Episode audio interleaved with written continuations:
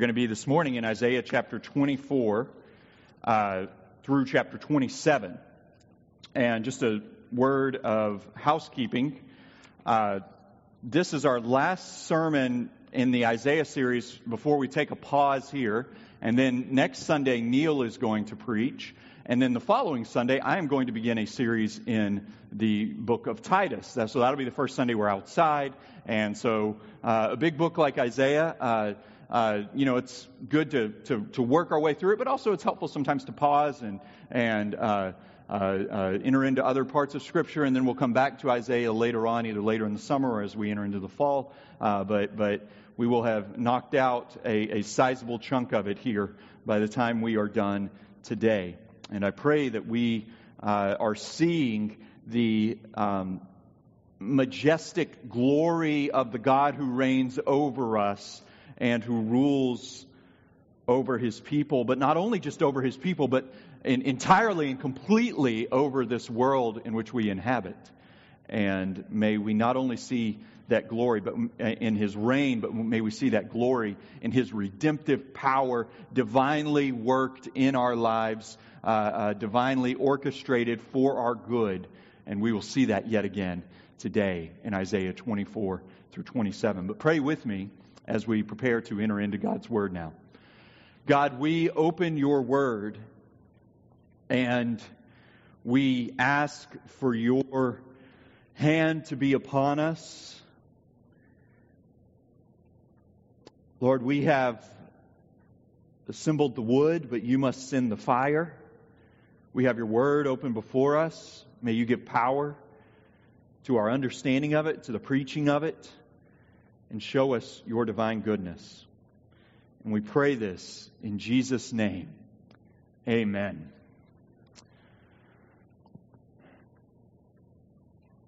I think that today, fortune cookies are quite lame. That's probably not how you expected the sermon to begin. Here's what I mean.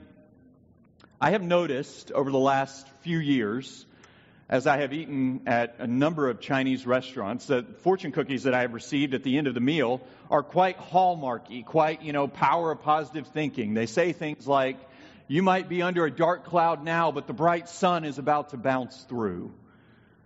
Or they might say something like, uh, uh, uh, uh the greatest thing that you can do is to believe in yourself. When, when you do that, nothing can stop you. Or just power of positive thinking, stuff like that. I don't know about you, but I remember a day when I was younger and it seemed maybe I just ate at a particularly strange restaurant, but it seemed like the fortune cookies could be a lot grittier, be a lot more daring.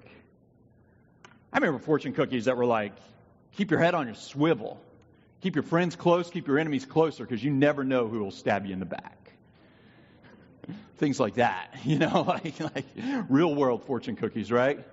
Get out of the clouds and get down on the ground of how hard life can be. Is it going to be a good month or a bad month?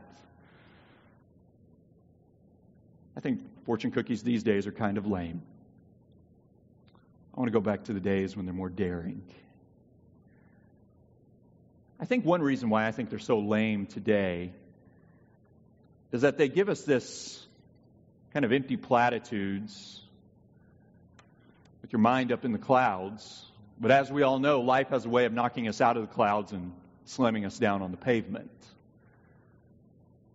In Isaiah 24 to 27, what it does for us is where a fortune cookie says, Hey, think positive thoughts, the future's looking bright.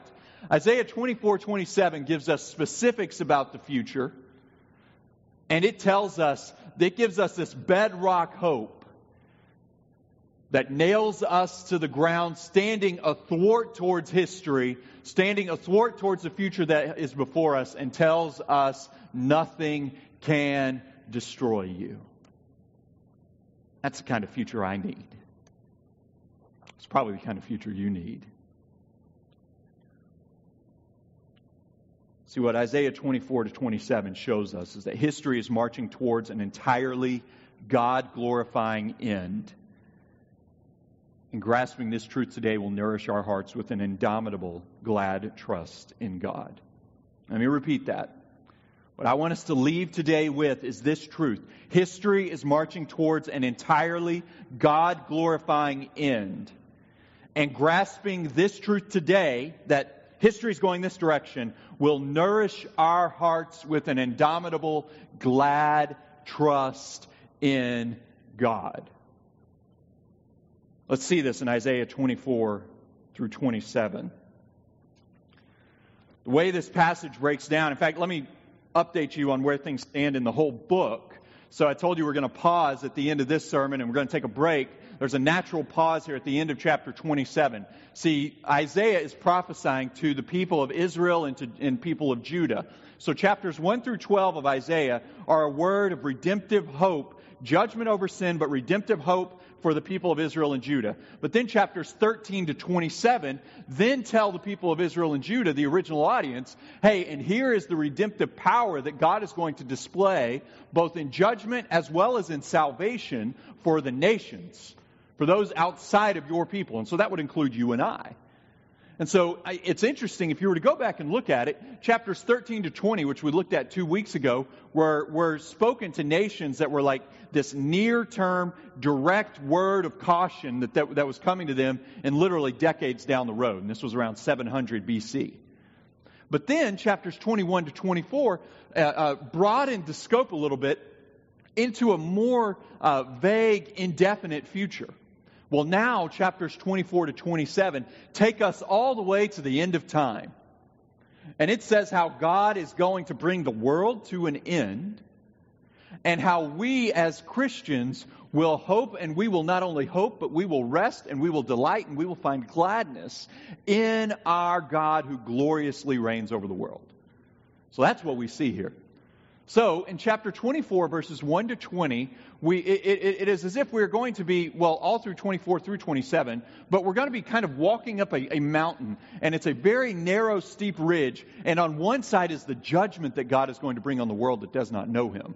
But on the other side, at the same time, is the blessing and the, the, the redeeming power of God that is going to be upon His people who do know Him, and who do trust Him, who do worship Him.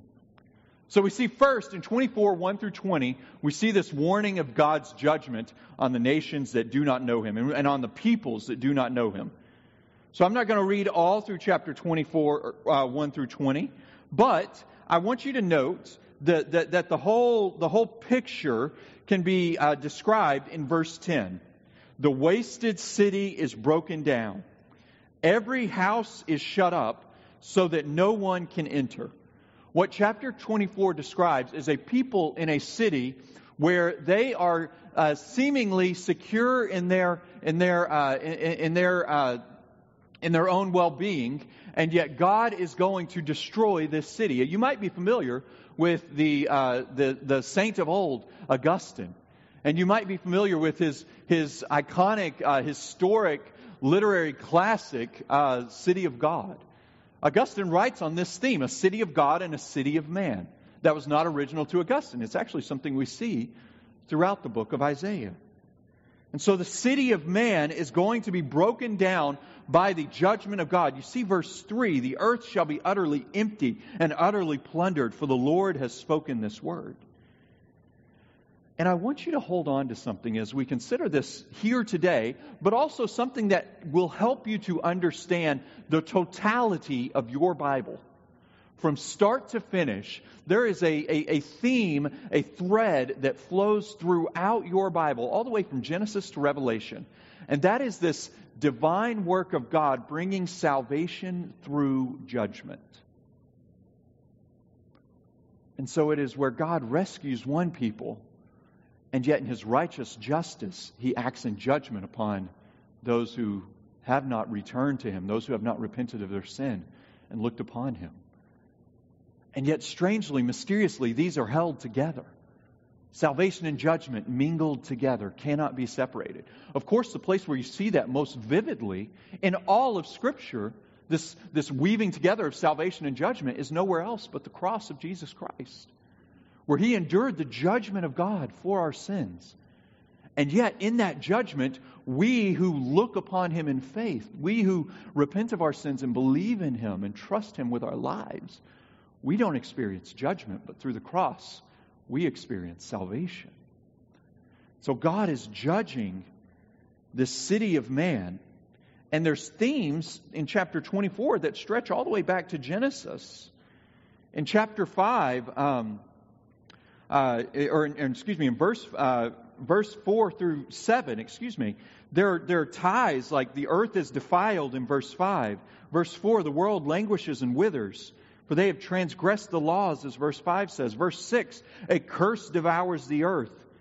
Verse 6, at the end of it, uh, and few men are left. The wine mourns, the vine languishes. And then, if you were to look oh, all the way over at the end of verse 18, God describing the judgment that he will bring upon the world says, For the windows of heaven are opened, and the foundations of the earth tremble.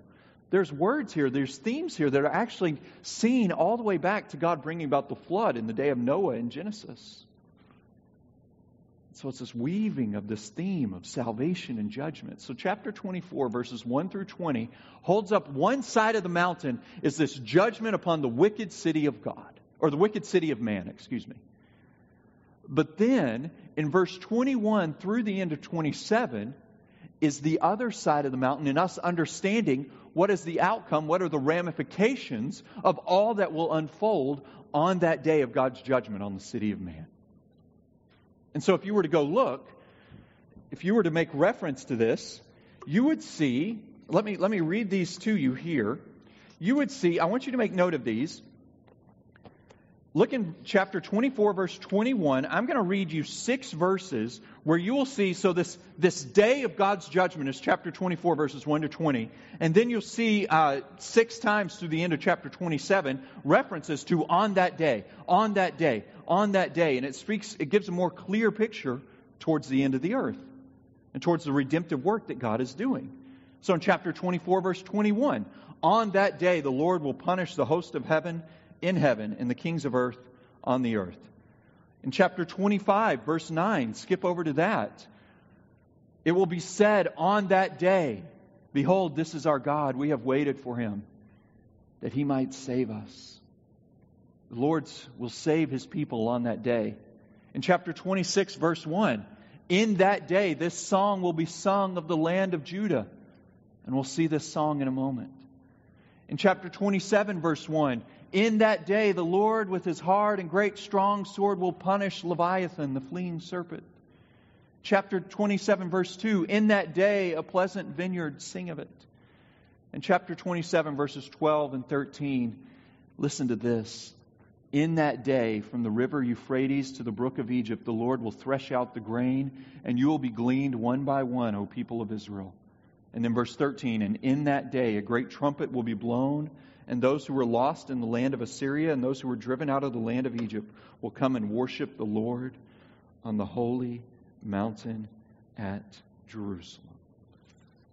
This is the day to which the world is, mark, uh, is, is, watch, is, is marching.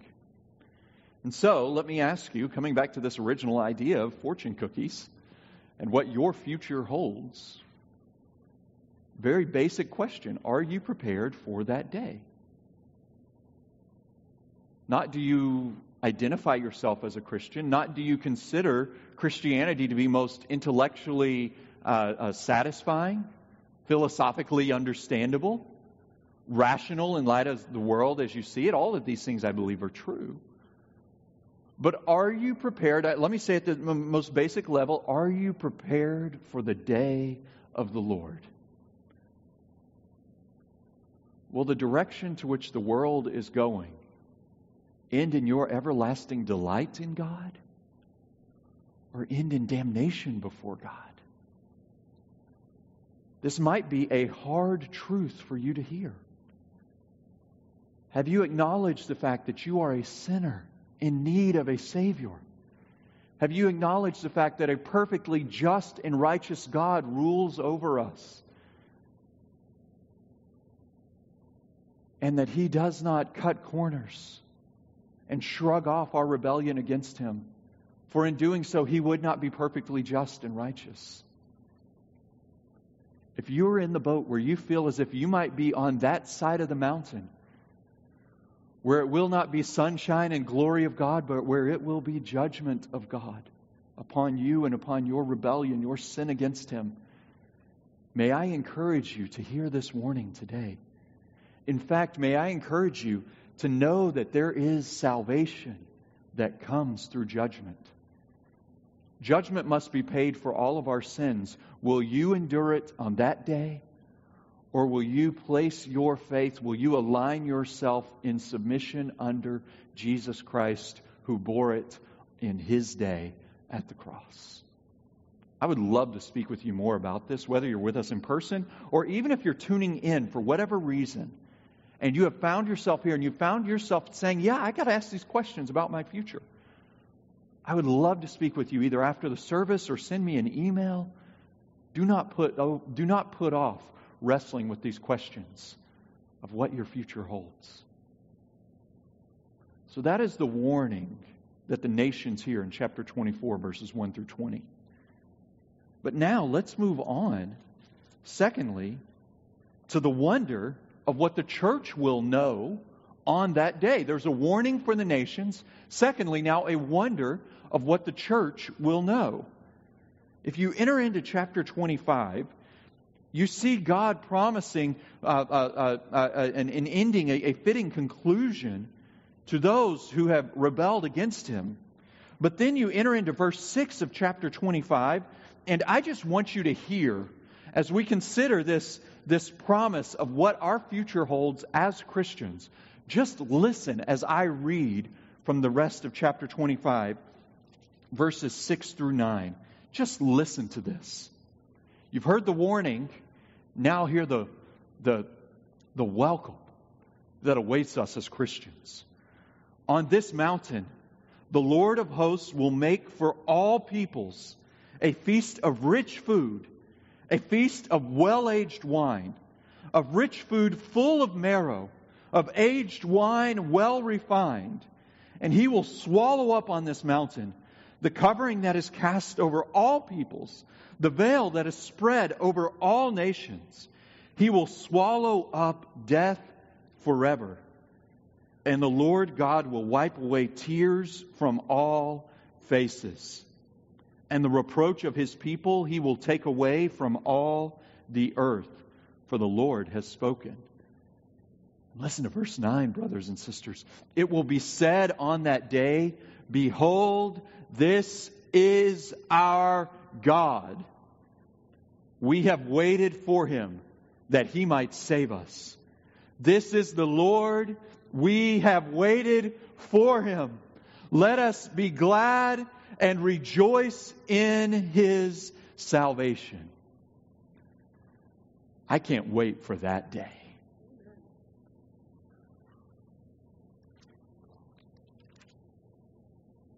May I encourage you as you hear this, dear church. May I encourage you that there are beautiful diamonds of God's goodness revealed to us in His Word. If only we will see them.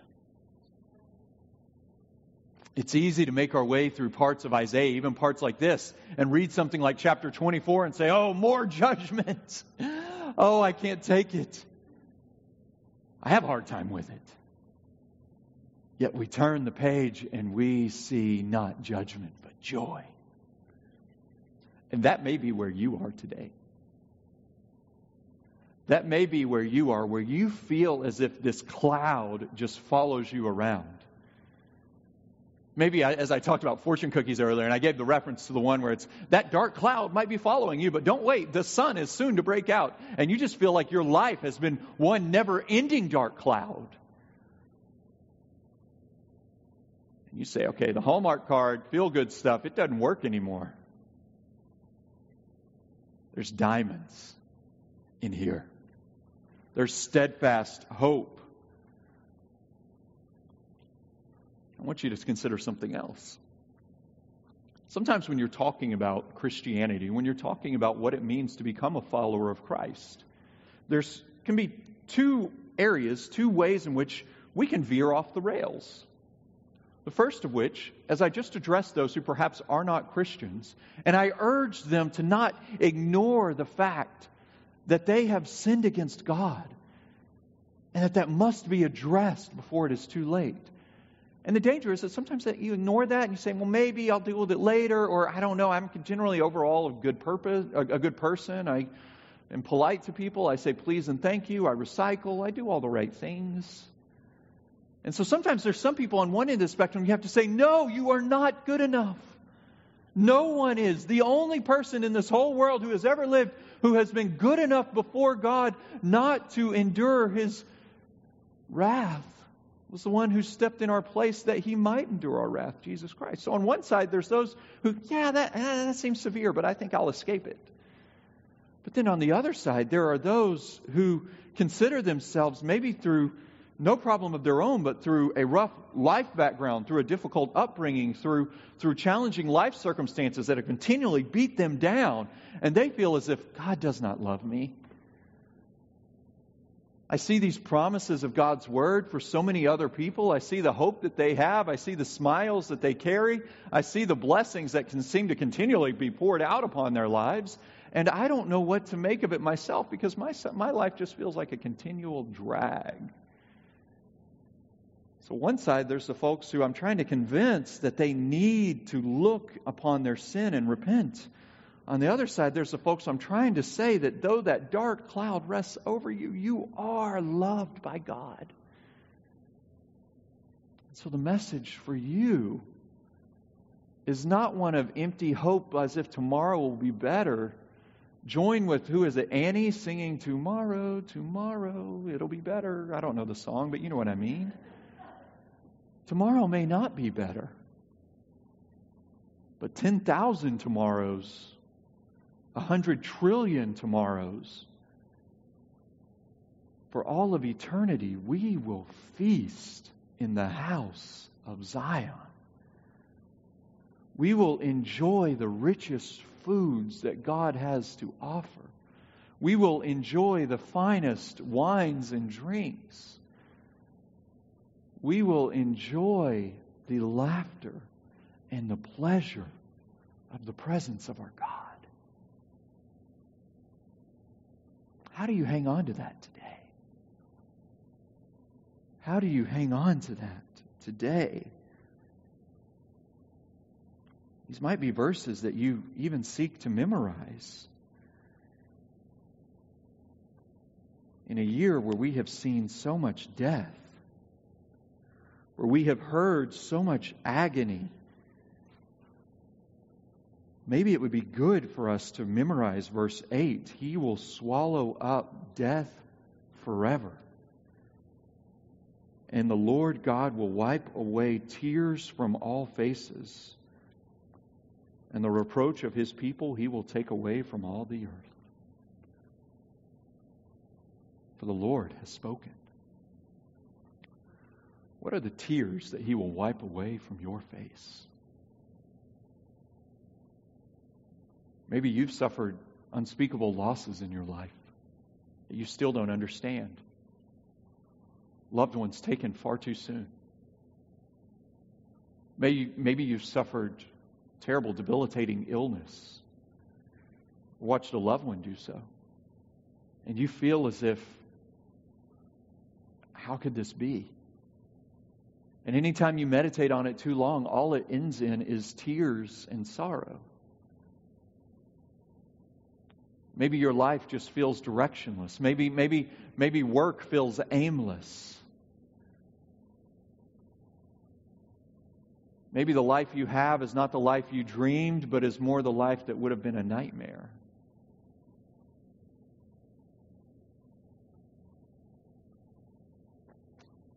I don't think it's a mistake that this passage says he will wipe away the tears. It doesn't say he will wipe away the tears from those who have them.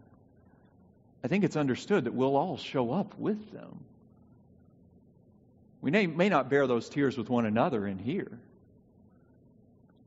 but God sees, God knows, God understands.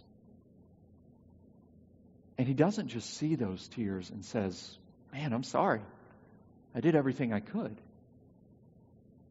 He sees those tears.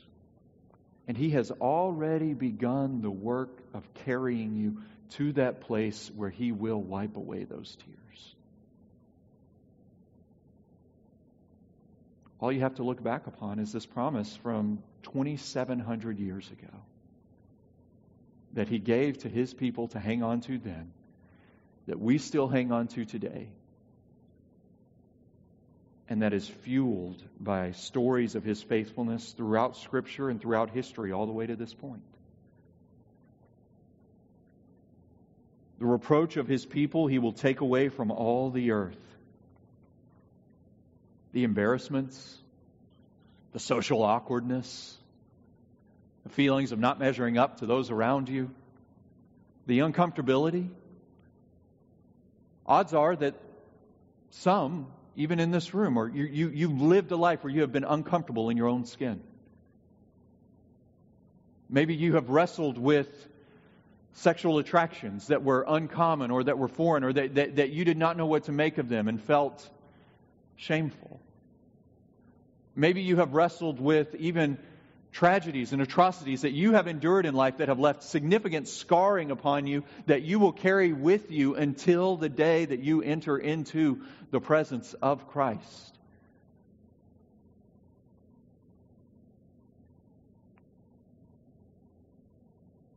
Whatever it is that is a reproach that you feel, whether it be mental illness, physical illness, the reproach of embarrassment before those whom you try to please, the reproach of shame that you feel care, follows around you as if you're carrying, wearing a big scarlet letter. And though you try to project one thing, you feel as if everyone sees right through you. And you just want to crawl up in a hole and hide. He will remove that reproach. And it is as certain, look at this, the reproach he will take away from all the earth. In fact, go back and look at verse 6. Look at all the look at the, the definitive nature of this. Look at all the times it describes all. Verse 6, the Lord of hosts will make for all peoples. Verse 7, all peoples. Verse 7, all nations. Verse 8, all faces. Verse 8, all the earth. You might feel as if the blessings of God are exclude you in this life because of hardships that go unexplained that you experience. But the promise of God's healing mercies for you in the presence of Christ will not escape anyone. They will be upon all who are His. And the certainty of that is the same certainty, the same power by which God Himself spoke this world into existence. Look at that at the end of verse 8. For the Lord has spoken.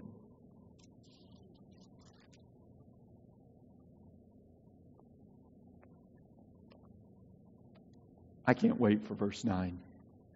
It will be said on that day, Behold, this is our God. We have waited for him that he might save us. This is the Lord. We have waited for him. Let us be glad and rejoice in his salvation. I can't wait to say that. I can't wait to say that. But what do we do while we wait? If chapter 24 shows us the warning for the world, chapter 25 shows us the, the wonder that the church will know. Chapter 26 shows us the way in which we wait on that wonder. Look at chapter 26, verses 1 through 4. In that day, this song will be sung in the land of Judah. We have a strong city. He sets up salvation as bulwarks, as walls and bulwarks. Open the gates that the righteous nation that keeps faith may enter in. You keep him in perfect peace whose mind is stayed on you because he trusts in you. Trust in the Lord forever, for the Lord God is an everlasting rock.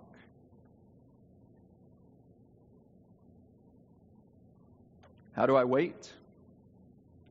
Verse 3 helps us. You keep him in perfect peace whose mind is stayed on you because he trusts in you. We have a problem. We have a hard time keeping our minds stayed upon God. There is so much noise in our day and age.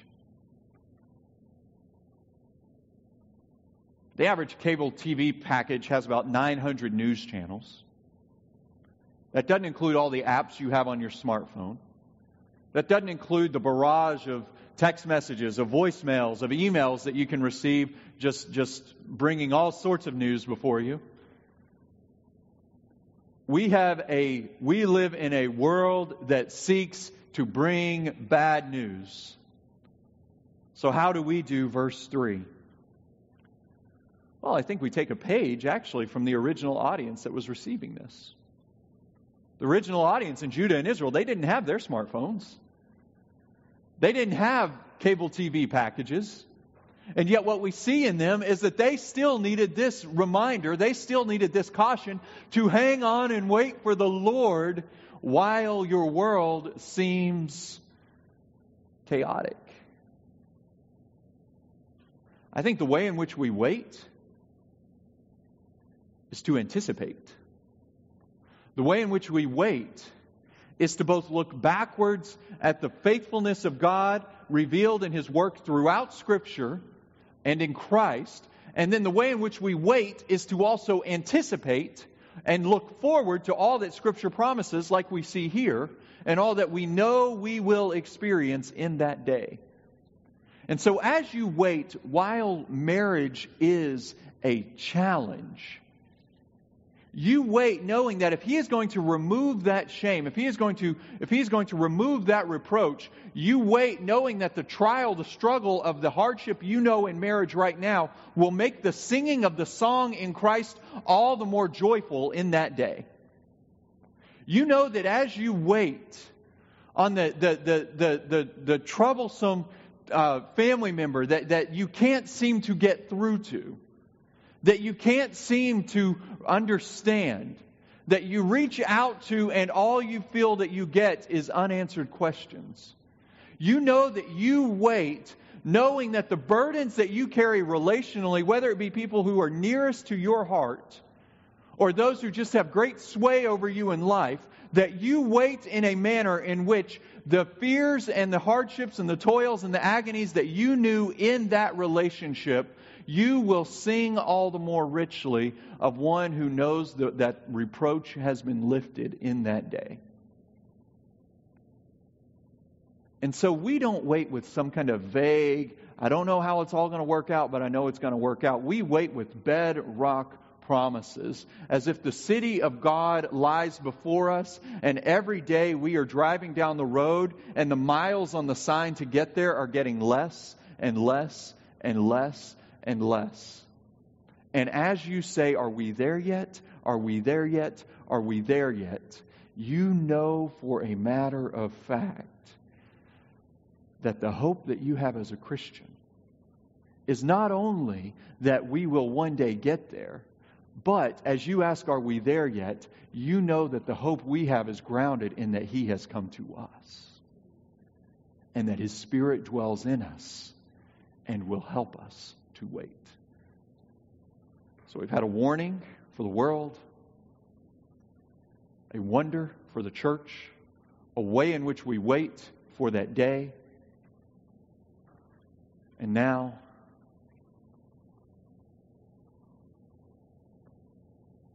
the final wrath that he will establish, but not on us on the one who seeks our destruction. Look at chapter 27. In that day, the Lord will, with his hard and great and strong sword, will punish Leviathan, the fleeing serpent, Leviathan, the twisting serpent, and he will slay the dragon that is in the sea. Leviathan is a weird animal in the Old Testament.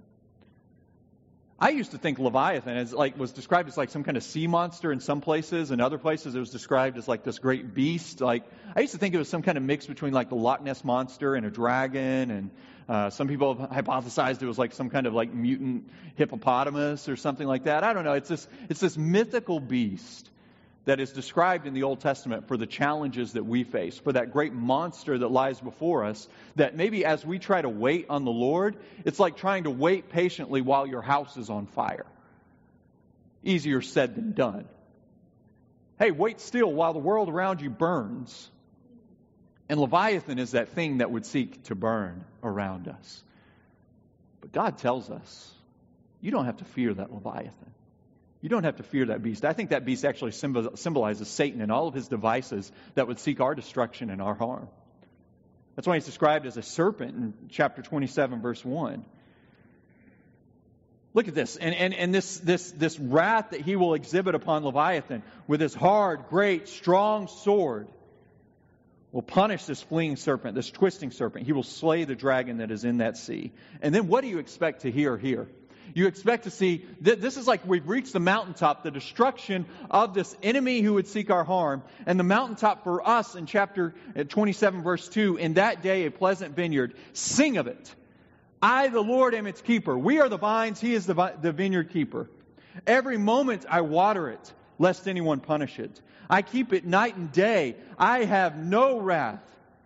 Would that I had thorns and briars to battle. He stands at the guard ready to protect the vineyard of his people. He says, If there were thorns and briars, I would take them out. I would march them against, against them. I would burn them up together.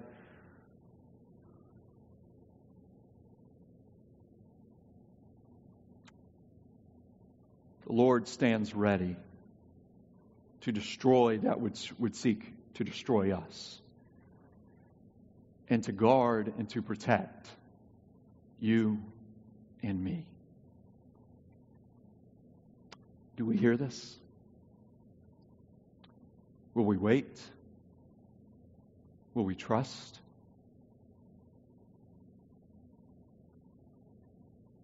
Let me give you one more promise as we conclude. The very end of chapter 27.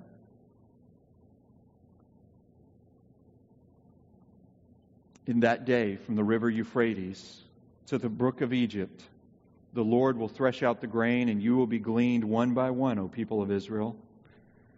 And in that day a great trumpet will be blown. And those who were lost in the land of Assyria and those who were driven out to the land of Egypt will come and worship the Lord on the holy mountain at Jerusalem. Assyria and Egypt here is just describing, as the people of Israel and Judah knew it, the furthest reaches of the world as they knew it. It's illustrative of the four corners of the earth today. The promise here that God has given to the people of Israel and Judah and that grabs hold of us is that He is in the, per- in, in the very act right now of gathering peoples from all nations that they may come before Him and worship and enjoy that feast of His presence where their tears will be wiped away, where they will eat the sweetest foods, drink the most beautiful drinks, and they will enjoy Him and rejoice in Him for all of eternity. The question that we ask is okay, how do I wait? The thing that Isaiah 27, the end of it shows us, is that as we wait, we know God is at work. For Jesus Christ, who commissioned his disciples and commissioned those who would follow after him to make disciples of all nations, he has sent his church out, his people out, and by his mercy, his grace has come to us that we have heard and we have received and we have responded in faith to this message that has come for, to us from the Middle East some 2,000, 2,700 years ago. And so, what we see of chapters 27, verses 12 and 13, is that the hand of God is faithful in accomplishing his purposes and bringing a people to himself to enjoy him forever. And so, as we try to wait, we see in Scripture, we see in the unfolding of the history of the world, we see the hope that God's hand cannot be thwarted. And if we were to turn all the way to Revelation chapter 20 and 21 and 22, you will see a promise that dwelling in the presence of God will be his people will be his people where there will be no need for sun or moon or light. There will be no need to, uh, to, to put up the gates and protect the city from invaders, for they will dwell secure in the presence of God for all of eternity. There will be no need for sun or moon or stars because God himself will be their light and they will live in him. This is a story of our Bibles. This is a story of the book of Isaiah. This is the story of your life and of mine. God, help us to wait. God, help us to worship. And God, help us to warn those around us who still must hear. Let us seek to go to those who are in the city of man and invite them to come, become citizens of the city of God. Let's pray together. God, we give praise to your name. We give praise to Christ Jesus, our Lord and our rock, our refuge, our strength, our very present help in time of trouble. I pray, Lord, that you would help us to be as a people who cling to the steadfast hope of your word as revealed here. Let us not cling to empty platitudes, but let us cling to solid, rock hard truths. And let us know that the truths of your word are solid but the embrace of your mercy is sweet. And so, Lord, if there be any in our midst who, whether they have become a follower of yours in the past, but they have sinned they need to repent of and they need to return to you, help them to do so. Or if there be any in, in this room or tuning in with us who need to surrender their life to you, they may not understand what all it means, but help them, Lord, to take that first step of seeking that out. Help them to hear the warning of your judgment and help them to walk towards the welcome of your grace and of your joy. And we pray this in Jesus' name. Amen.